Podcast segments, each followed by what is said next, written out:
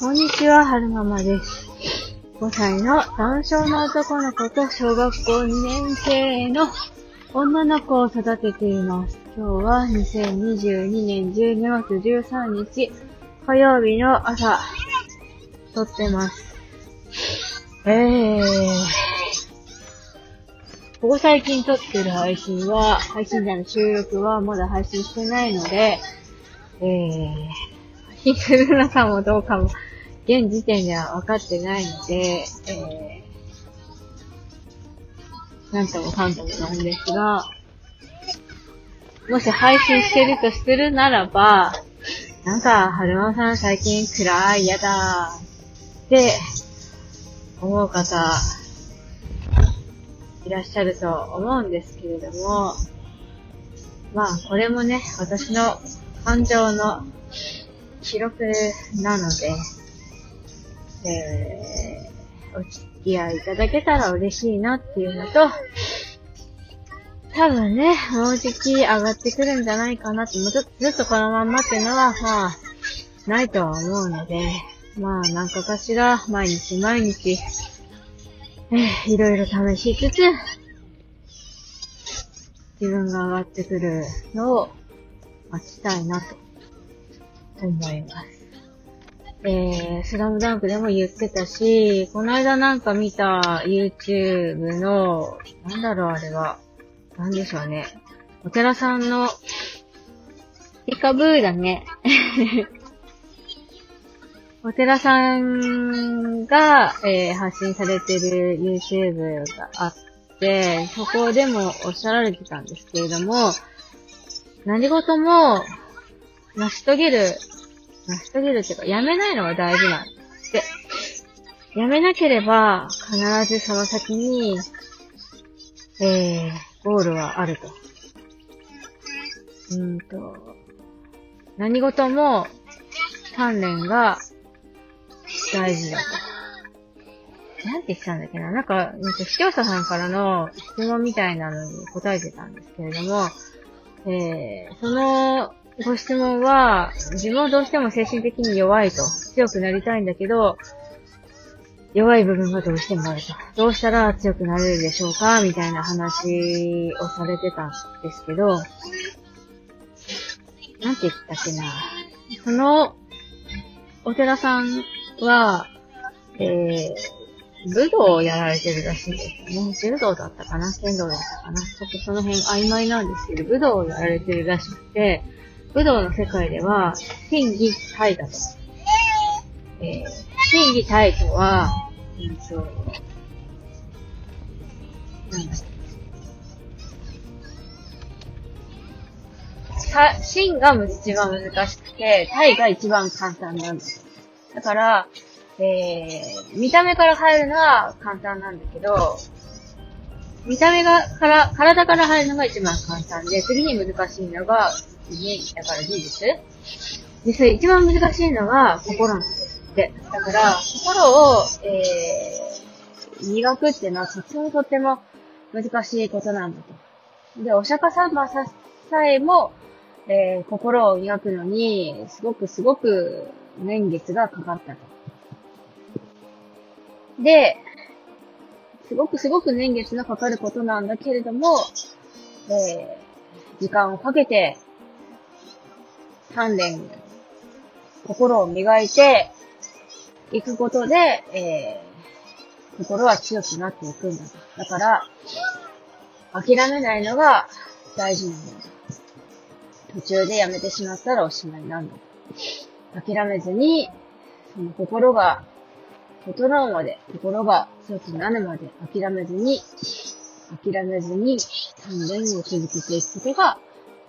大事なんですよっていうふうにおっしゃられていて、なるほどなって思ったんですよね。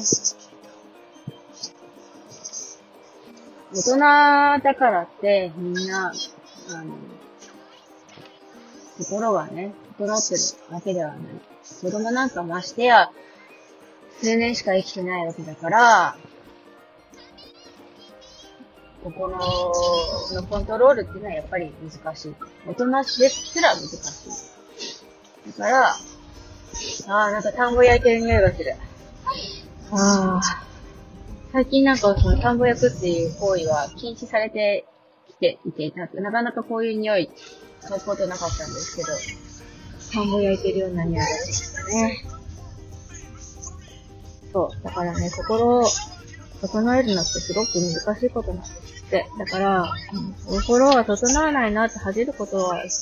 全然そんなこと必要なくて、難しいんだよねって割り切って、でも諦めずにやっていくことが大事なんですって。よいしょ。何の話をしようと思ってたんですふぅ。今日はね、ちょっと薬飲まずに、えー、チャレンジしてみようと思って、お薬飲まないで出てきましたけれども、無事、たどり着けるといいなって思います。多分ね、その、えー、喋りながら、えー、出勤しようと思うので、長尺になると思うんですよね、この配信。ほら、あの、できれば、ところどころ飛ばしたりとか、外食で聞いたりとか、えー、適宜、えー、皆さんのお好きな、えー、スピードで聞いてくださいね。途中でやめてくださっても全然大丈夫です。えー、最後まで 最後まで聞いてくださる方がいらっしゃったら、すごくそれはそれでいいですね。そう、この、この配信、この収録は、私の心の鍛錬の一つなので、喋りながらね、ちょっとずつ、ちょっとずつ整えていきたいなと思います。はっくんはご機嫌さんだね。はっくんはね、いつもハッピーハッピーだね。羨ましいぜ、はるくん。カクカク。よいしょ。そう、ダンタンのいいところは、とっても、えー、ハッピー元気明るいところですよね。みんなニコニコしていて。みんながみんなそうじゃないのかもしれないけど、はるくんは、ニコニコしていてくれるので、すごく、それがね、救いだなって思います。ね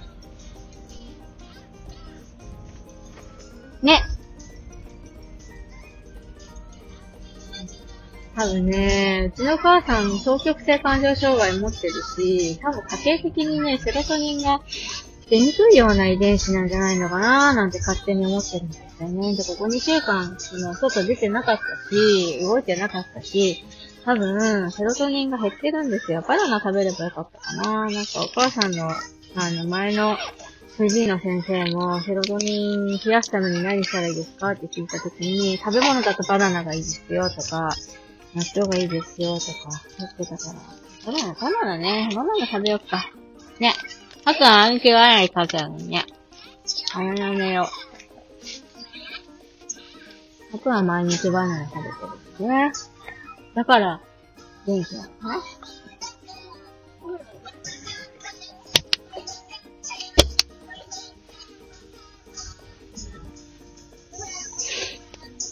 昨日なんか、ふぅ、思ったことがあって、夫にも話をしたんですけど、あ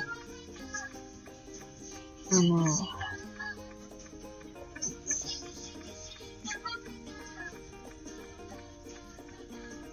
同じこと？話すにしても、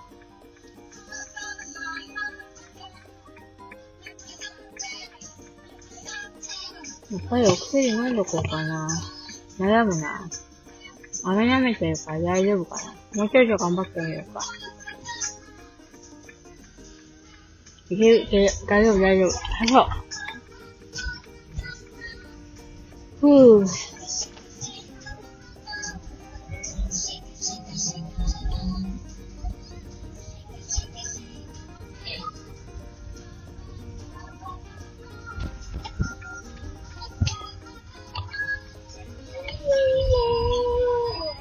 何 ?That was fun だって。ふぅ。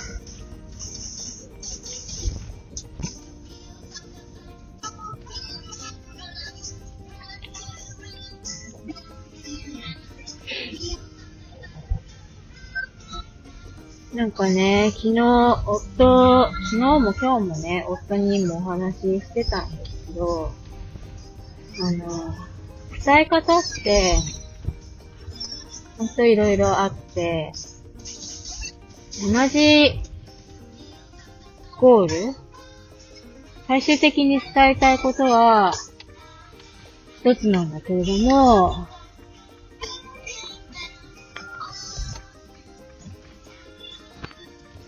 その伝え方一つで、相手のね、感情を、えー、上げることもできるし、下げることもできるし、本当になんか、伝え方って本当に大事だなって思うんですよね。で、あの、言葉を受け取ってしまった時も、いや、やっぱり薬飲んでこうかな。積まれたら薬飲みたいな。っ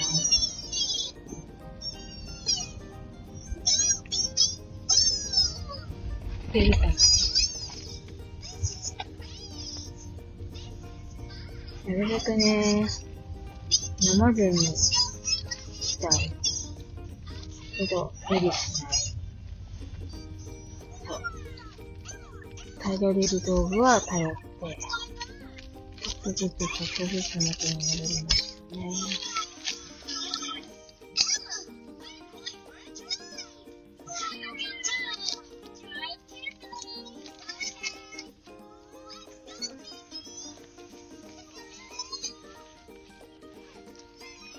あれ、雨かってるから眠いから、頑張ろう。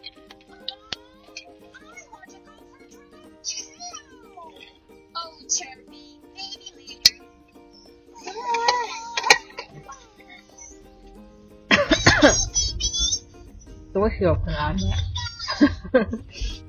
ね、飴舐めながらお薬飲むし。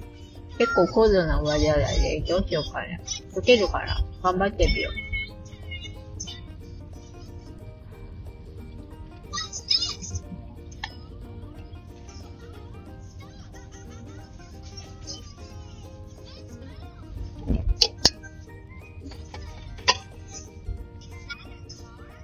誰かが話した言葉を受け取ったときに、何の感情も動かない時もあれば、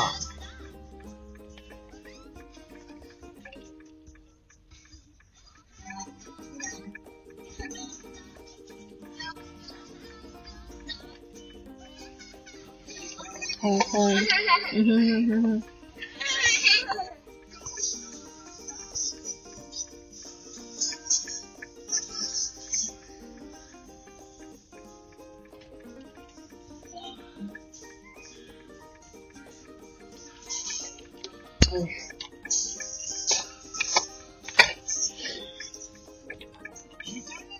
そ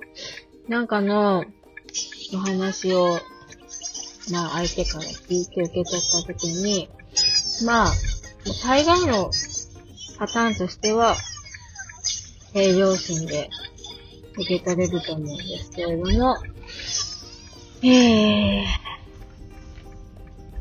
それを聞いて、ハッピーになる人もいれば、感情が動かずそのまま、フラットな状態で聞ける人もいるし、えー、怒りの感情が湧く人もいるし、悲しみの感情が湧くこともあるし、で、怒りの感情は、時として、それがね、そのエネルギーとなって、次の行動に移せることもあるんですけれども、悲しみの感情が湧いてしまうと、ただただ私の場合はですけどね。他の方はどうかちょっとわからないですけど、私の場合は、怒りの感情の場合は、まあそれが時として力になって、次のステップに進むための糧になったりすることがあるんですけども、悲しみの感情が湧いてしまった時には、なかなか、えー、行動に落ちせず、ただただ、ただただ沼のように沈んでいってしまうんですよね。で、そこから、まあ、這い上がってくるために、あれやこれや今、試してるところなんですけれども、きっとでも、この経験は、無駄ではないと思うんですよね。きっとこの先、誰か苦しむ人を見たときに、この辛かったか、か、辛かった経験が、誰かを救ってあげるための糧っていうのかな、になったりすると思うので、これは多分、まあ、決して無駄な経験ではないとは思うんですけども、例えば、昨日の収録でも話したと思うんですけれども、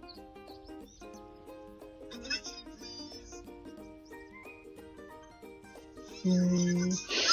お薬出してもらってる心療内科さんで言われた言葉があります。その方がおっしゃりたかったのは、先日夜間に電話してきた事柄に関して、料金が発生しますので、お支払いに来てほしい。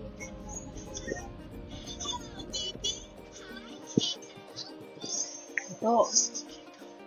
えー、うちの病院で処方されたものではないお薬に関しては、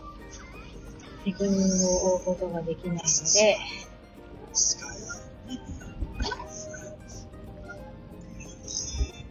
えー、何もお伝えすることができません。そちらの病院に確認してください。この2点。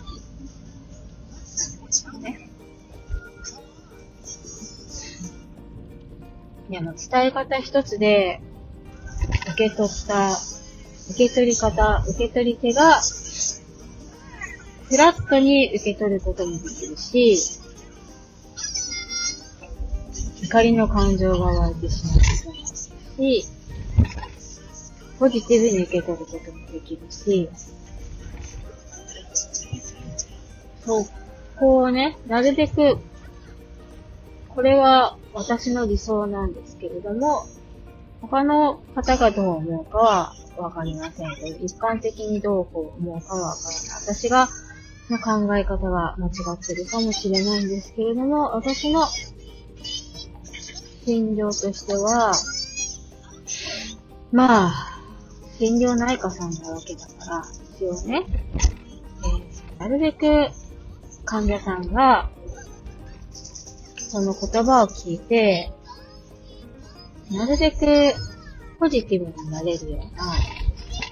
言葉かけをね、私だったらしてあげたいなって思うんですよね。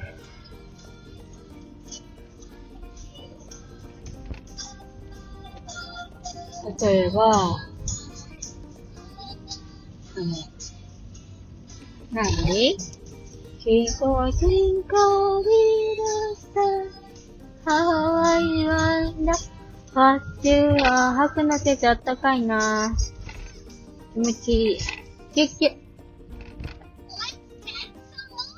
さもう。オッケー。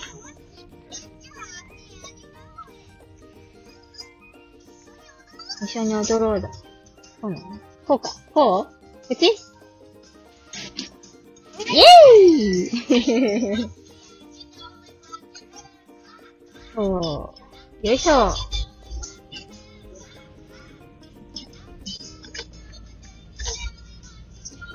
お薬を、そう、お薬のね、ことで相談の電話をしたんですよ。以前出してもらった薬が、先生からさ、2錠までなら、1回に2錠までなら飲んでもいいっていうふうに伺ってたんですけれども、1日最大で何錠までの何回飲んでも大丈夫なものなんでしょうかっていうのが、私の質問だったんですね。で、最後に受診してたのが、今年の7月。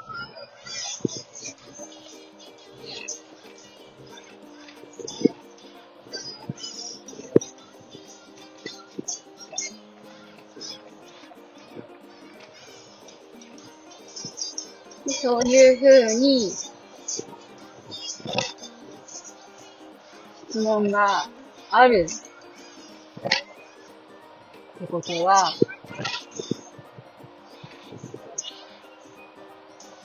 まあ、一日にどうして、どう、どうされましたかっていうのと、まあ、どうされましたかって聞かれたら、いや、ここ数日、飲む回数が多くてっていう話になるじゃないですか。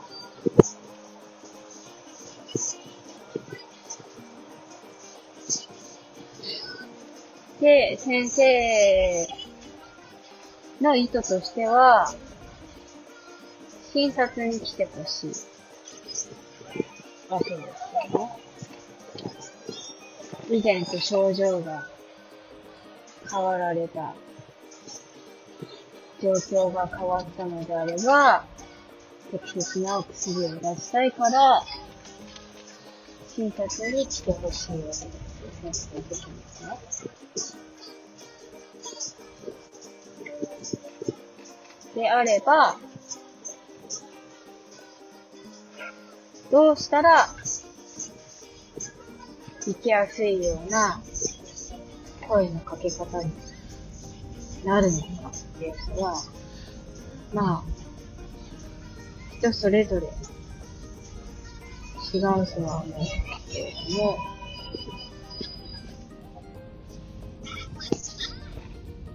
あ嬉しいね、なんか、こう、たまともさんがすごく心配して、LINE してきてくれてます。ごく嬉しいですね。こういうのが。後でちゃんと返そう。うん。そう、それでね、先生としては診察に来てもらって、お薬を出したいんだと思うんです。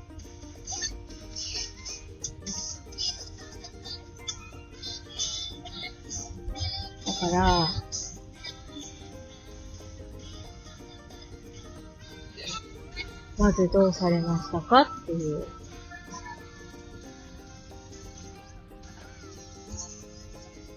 のと、以前よりお薬を飲む回数が増えてしまったんですね。って。何かあられたんでしょうか。とか、それは不安でしたね。とか。もうちょっと、えー、詳しく、ゆっくり、えー、春ママさんにお会いしてお話をお聞きしたいので、可能であれば、病院の方にていただくことはできますでしょうかと。ぜひぜひ、お顔を見て、お話を聞いて、その上で適切な、えー、対処をして差し上げたいのです。で、いうふうに言ってくださったら、私はね、他の人は違うかもしれないけど、私の場合は、ああ、心配してもらってる、この先生に。ああ、私は一人じゃない、大丈夫。心配してくれた、心配してくれる人がいるんだな、嬉しいな、よし、じゃあちょっとお話聞いてもらいに行こうって、なってた。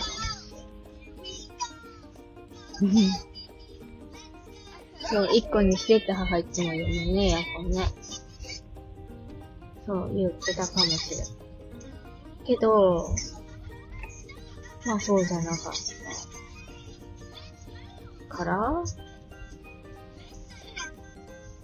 ショックを受けちゃったんでしょうね、私的に。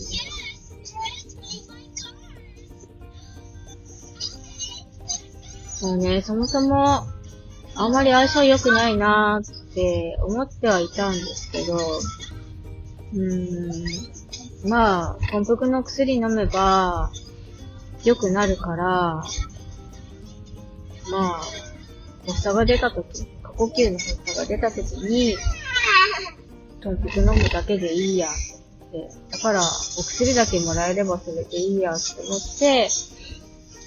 えー、言ってたんですけど、まあ、今回こういう風になってしまったから、やっぱり元気なうちに、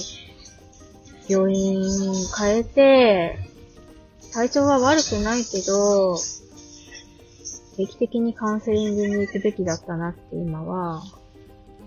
思ってますね。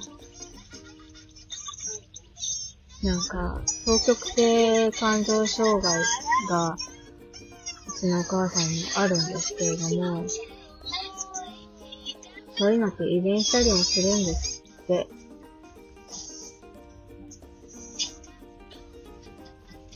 必ずしもなわけじゃないけれども、可能性はゼロじゃないから、まあ、やっぱりね、時々、元気であっても、定期的にね、カウンセリング受ける必要っていうのは、私の場合はあるんだろうな。多分、これ私だけじゃなくて、妹もね、今は元気かもしれないけど、いつの時そうなるかわかんないから、元気なうちに自分に合うクリニックにつけてカウンセリング行った方が、本当はいいんでしょうね。ね。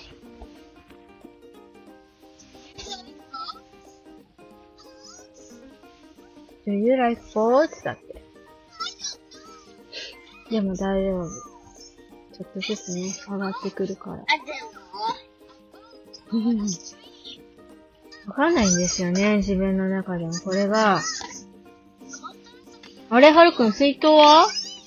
母、ここに水筒置いたじゃん。あ、あったあった。あるじゃん、あるじゃん。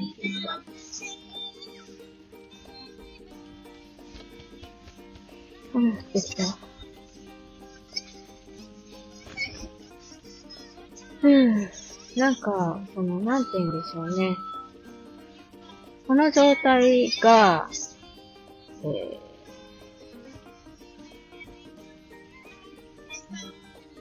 私が、思いすぎてるからこうなってるのかなって思う時も時々あるんですよ。だから、わざと、これは、ちょっと、そう思ってるだけなんじゃないのって、思って、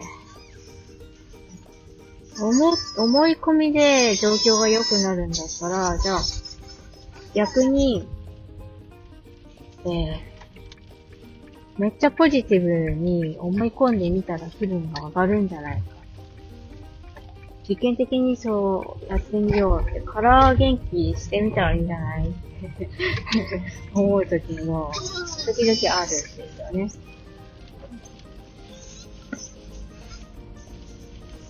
多分、わかん、どうかどうかわからないですよ。もしかしたら、周りの人は、なんかその、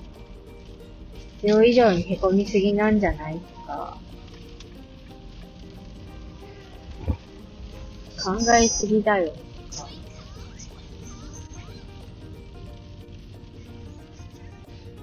へこんでる演技してるだけなんじゃないのとか、思ったりしてるのかなって思う時があって、で、自分自身もそうなんじゃないのかなって思う時があって、だから、これは違うんだと。そう、違うんだと思い込んでるだけなんだ。私は上がれる人間なんだ。大丈夫なんだ。何の心配もないんだ。みんなちゃんと心配してくれてるし、一人じゃないし、大丈夫だって、なるべくね、思うよ。でも、やっぱり、眠って言っちゃいけないかな。まあ、急に物事ってガラッと変わるわけじゃない。で、もしかしたら、毎日毎日こうやって自己安定することで、上がってくるかもしれないし、単にこれは、えー、ホルモンの問題で、生理前っていうのがあって、ホルモンの問題で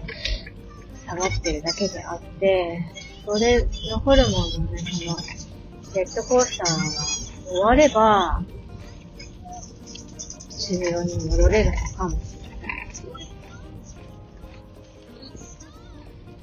月が解決するものなのか。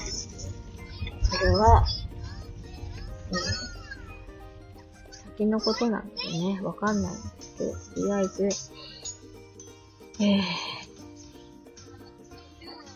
何もしないと、何も変わらないと思うので、あれやこれや試しながら、なんだろう。今の自分に、ちょっと合わないなって思うものは遠ざけてみたり、ちょっと見てて苦しいなって思うものは遠ざけてみたり、できる範囲で、いろいろね、チャレンジしてるところ。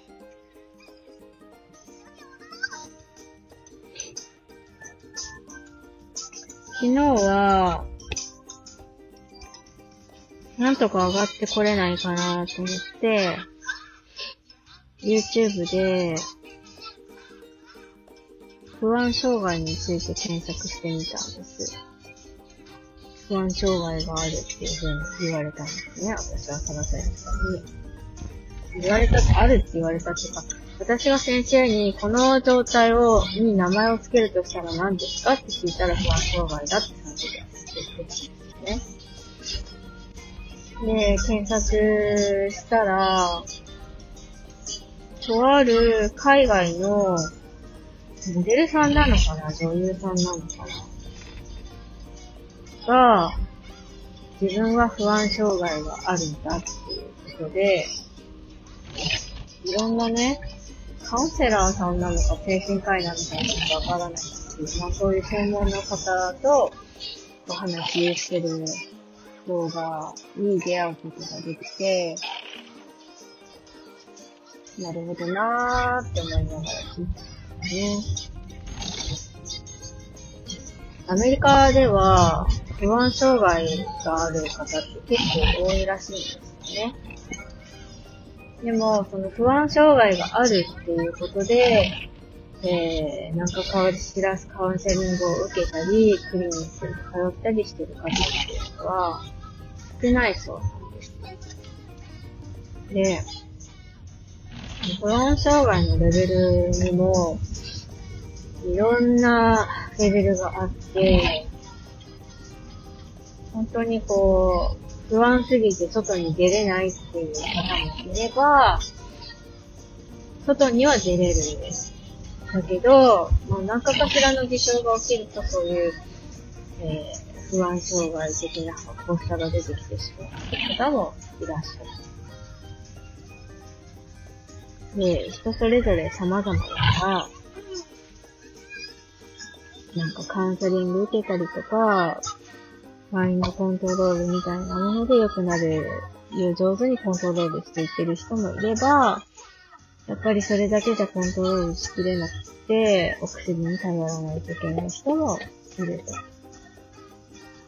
ただ、お薬には、やっぱり、副作用があって、依存性があったりするから、そこは本当に、えー、専門家がきっちりコントロールしていかなきゃいけない分野だよねっていう、先生、先生は、男性の方がおっしゃってたんですよね。で、この、薬物コントロール、薬物、薬、お薬でのコントロール、治療法じゃないものでやれることがあるとするのであれば、リラックスさせることがやっぱり大事だ。散歩したりとか、好きな音楽聴いたりとか、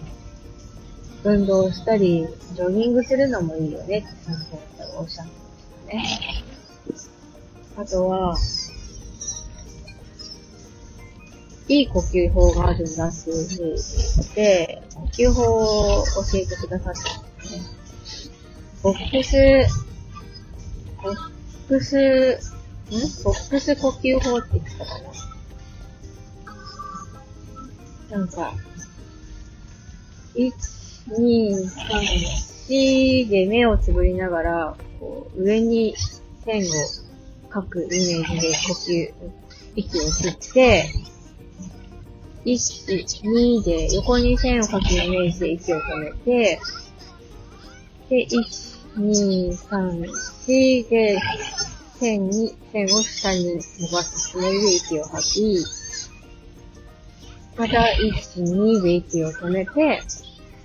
で、今度はまた1、2、3、4で呼吸を吸いながら、上に線を書いていく。そういうイメージで呼吸をすると、えー、呼吸が整うよー、みたいな話をその方がされてました。で、えー、長々とお話ししてしまいましたが、もうすぐ保育園に着くのでおしまいにしたいなって思います。ポリースカーだ、早く見てほら、パトカーうー。お、なにいや、嫌なの。パトカーいるよ、ほら。あの先がね、銀行公安署だから、ね、警察署があるんですよ。あの先に。だから、ここはね、パトカーがいっぱい出てくるんですよ。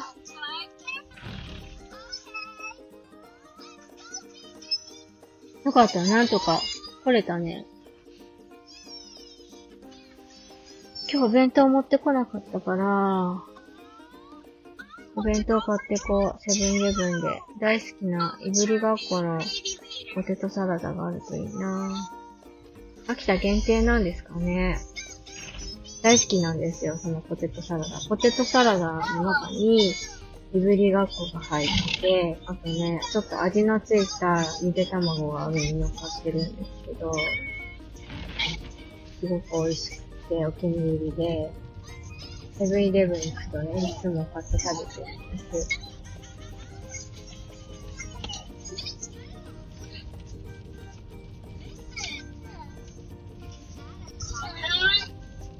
本当はそういう、なんだろう、カウンセリングとかって、私一人じゃなくて、